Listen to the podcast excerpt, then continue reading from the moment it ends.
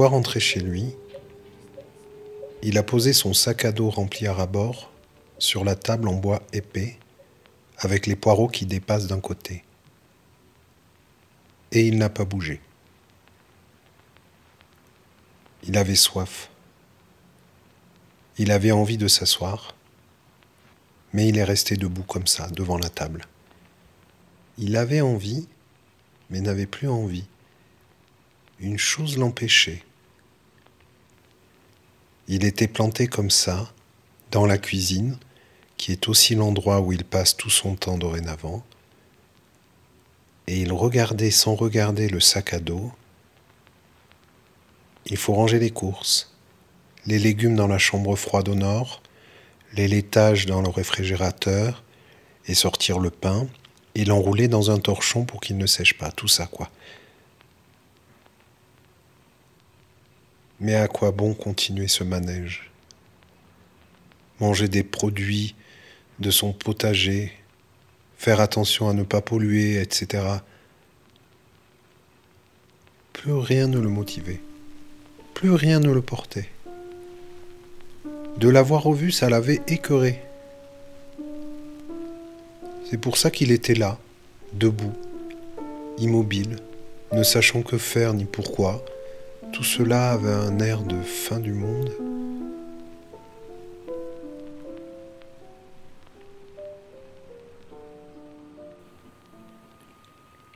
Quand il s'était approché d'elle, il n'avait rien reconnu de ce qui lui avait tant plu, rien qui ne puisse expliquer pourquoi il avait vécu plusieurs années avec elle, tout lui semblait faux, une sorte de jeu qu'elle avait joué, pensait-il, avec son sourire figé et ses mains.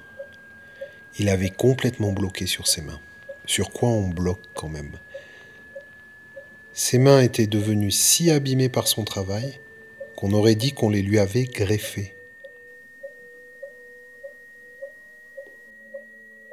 Et de là, il avait eu une sorte de vision atroce de son corps un monstre qui n'aurait pas deux membres identiques, ici un sein qui tombe, l'autre petit avec une aréole brune là où l'autre est rose, des bras plus courts l'un que l'autre, et des faux cheveux, des toupes, à moins que ce soit un début de dread, et cet air de deux airs, qui se voudrait mystérieux mais qui lui rappelait surtout le vide intersidéral des faux coules comme tout ça sonnait creux, finalement. Tout en toque ce genre de personnes, qui semblent toujours avoir l'air d'être en contact avec une autre dimension, mais qui ne sont pas foutus de savoir le prix d'un saucisson et qui rigolent connement, pardon mais il n'y a pas d'autre mot, en s'excusant de leur maladresse. Un pain euh, désolé, je pensais à autre chose. Et ça finit par te dire que ça peut arriver à tout le monde. Ça peut arriver à tout le monde, que c'est pas grave, etc. Ce genre de choses sans jamais se mettre à la place de ceux qui, comme moi, font tout pour améliorer les choses, se prennent la tête justement pour être attentifs, pour être respectueux, alors oui, c'est sûr que penser aux autres, ça demande de se sortir les doigts du cul. Hein. C'est plus facile de se cacher derrière sa maladresse, son insouciance. Ah ben je suis, dans un autre monde, moi, excusez-moi. Tout ce genre de biais, des faux types. Non mais je peux vraiment pas vivre avec une fille comme ça. Et comment elle se foutait de ma gueule Avec son sourire forcé là? Putain mais pourquoi j'ai même touché cette fille? Ça me fout la gerbe d'un coup et ses mains de vieille, là. Rien que de penser qu'elle a touché ma bite avec, ça me débecte sévère. Faut être sacrément con. C'est sans doute pour ça d'ailleurs qu'on était ensemble, on était aussi cons l'un que l'autre. Je vois pas d'autre explication. Qu'elle crève cette pute.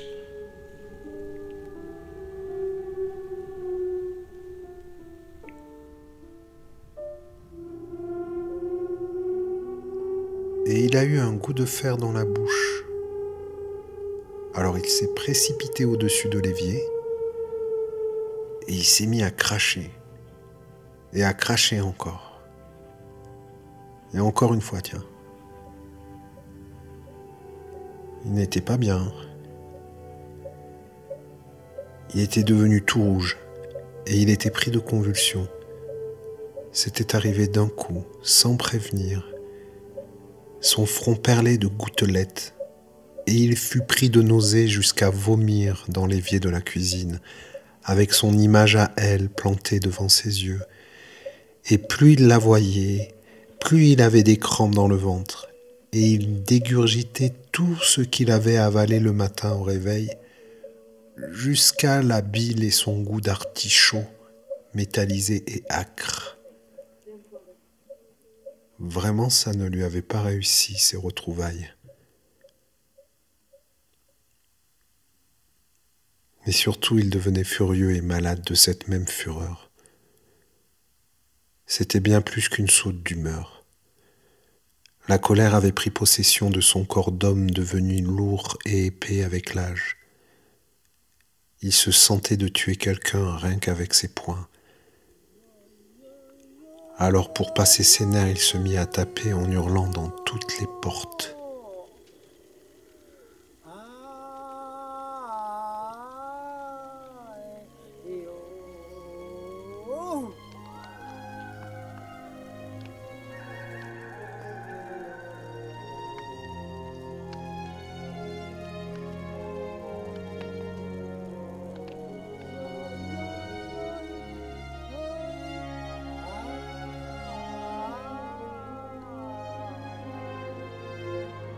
Sa copine l'avait chambrée jusqu'à la fin du marché, tout en la mettant en garde pour qu'elle ne retombe pas amoureuse de ce connard.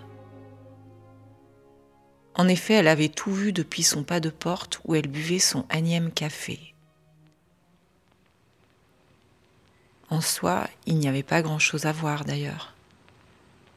Mais elle savait bien que ça représentait un événement pour elle, puisqu'ils ne s'étaient pas croisés depuis un an. Après qu'il soit parti avec son saucisson, elle s'était rappliquée avec l'œil qui brille et le sourire en coin, et elle s'amusait à ce jeu enfantin qui consiste à répéter en boucle Elle est amoureuse. Elle, elle souriait parce qu'elle n'était pas du tout amoureuse. Ça ne lui faisait plus rien de ce côté-là. Comme elle ne réagissait pas, sa copine a alors enchaîné sur un tout autre registre, la salle rengaine populaire du bon sens et des conseils à deux balles. Mais elle, elle n'est pas du genre à rentrer dans les conflits, de toute façon, ça ne l'intéresse pas. À quoi bon? Vers 14 heures, elle sera rentrée chez elle et elle pourra se poser dans son appartement. Et puisqu'il lui reste toute l'après-midi, elle va faire le ménage, histoire de ne pas trop s'apesantir sur son sort. Sur son sort à lui plutôt. C'est sans doute ça qu'elle a senti, la copine.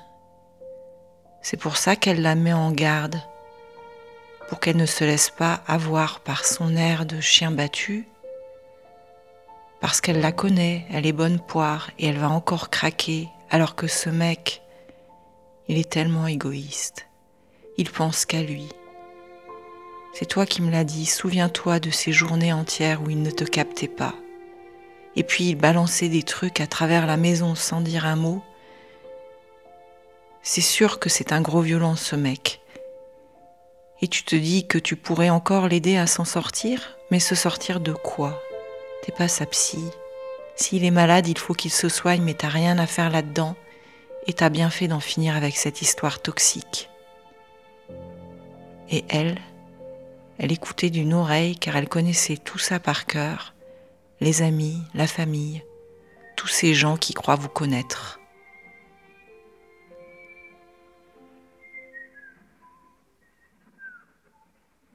Maintenant, c'est l'heure de remballer et elle range les planches et les tréteaux, et l'autre continue à lui prendre la tête avec ce sourire en coin qui fait remonter sa clope quasiment dans les narines. Et puis le fourgon rempli et a plus qu'à partir. Fallait pas traîner car la copine devait checker son stock et puis selon aller se ravitailler ou alors dormir un peu car elle n'en pouvait plus. Mais souvent, la copine, elle rentrait et puis elle ouvrait une bière chaude. Toujours chaude car elle voulait arrêter la picole, alors elle ne mettait pas les bières au frais pour ne pas être tentée, mais de toute façon elle était tentée, donc elle prenait une bière, mais chaude, et elle allait jusqu'à croire qu'elle avait réellement arrêté de boire, car puisque la bière n'était pas fraîche comme il se doit, c'est comme si elle buvait pas.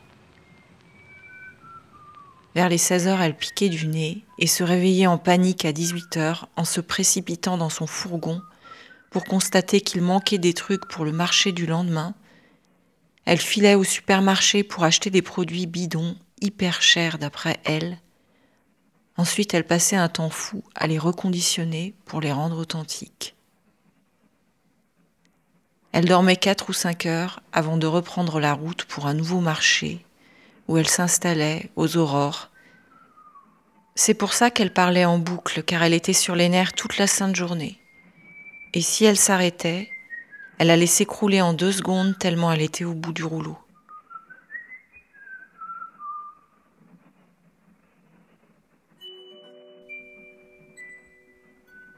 Elle regarda le véhicule repartir dans la ruelle pentue de son studio. Une traînée pommelée de fumée noire sortait du pot d'échappement. Sa copine lui avait laissé pas mal de choses à manger un sac dans chaque main, elle poussa du genou le petit portail qui ne servait à rien. Si elle avait été un peu plus grande, elle aurait quasiment pu l'enjamber. Il y avait une chaise qu'elle avait sortie avec les beaux jours. Elle se posa, sans lâcher ses sacs, et elle resta dans cette position qui semblerait inconfortable à qui que ce soit, mais elle, elle aimait sentir le poids des sacs à ses bras. Elle ferma les yeux. Le soleil chauffait un peu, c'était un après-midi de printemps. Il n'y avait pas de vent et elle était tout entière au plaisir de la chaleur sur sa peau. Elle inspira très fort et expira tout autant il n'y avait rien dans sa tête. Être là était suffisant. Ce plaisir était tellement subtil et fort à la fois.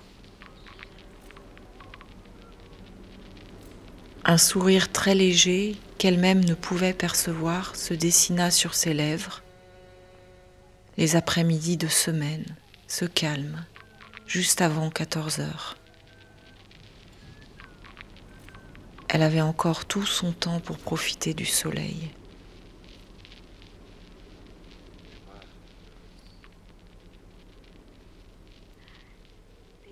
Je crois que je dormais, mais ce n'était pas sûr non plus.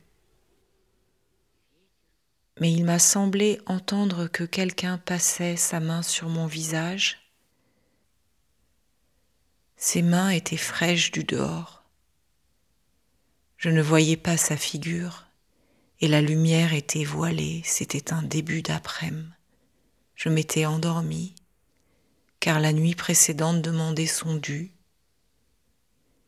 Mes paupières se fermaient et j'avais lutté un peu pour les rouvrir. Et je m'étais dit, à quoi bon? Qui m'attend ce jour? Que dois-je faire de si important que je m'empêche de m'assoupir? Qui me demande?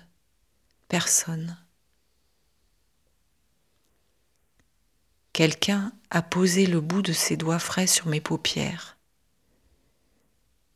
Et entre nous, il se passait quelque chose qu'il ne fallait ni énoncer, ni dénoncer, au risque de tout perdre de ce moment plein de sens, d'évidence, qui ne souffre pas l'explication. Je crois qu'il m'a regardé il a tourné autour de moi, c'était comme un rite fécond. Le fait de tourner autour de moi pour me donner quelque chose. Maintenant je porte cette chose en moi qui ressemble à un savon noir et je ne peux réaliser ce que c'est. Je ne peux le saisir. car c'était un souffle sur les paupières, et ça sentait la fleur d'oranger. Je me disais que je mourrais et revivais instantanément, sondant, puis remontant au ras de l'eau, puis sondant à nouveau, sans effort, ondulant avec de grandes palmes. Quelqu'un est venu pendant que je dormais. Il passe devant le soleil défait qui se répand en fumée blanche, pendule.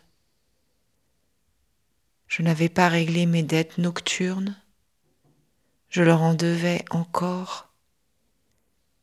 Je m'étais donné le droit de ne pas vivre le jour en entier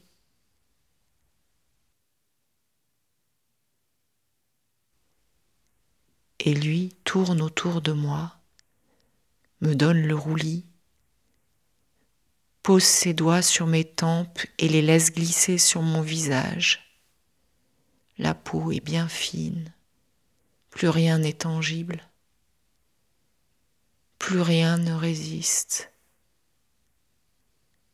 Les plastiques se déforment, mon visage fond Il me loge une chose dans le dedans, ça ressemble à un savoir granuleux, mais au fond, c'est un désespoir, au reflet violet, comme l'est l'olive noire nouvelle, un désespoir à jamais. Mon amour.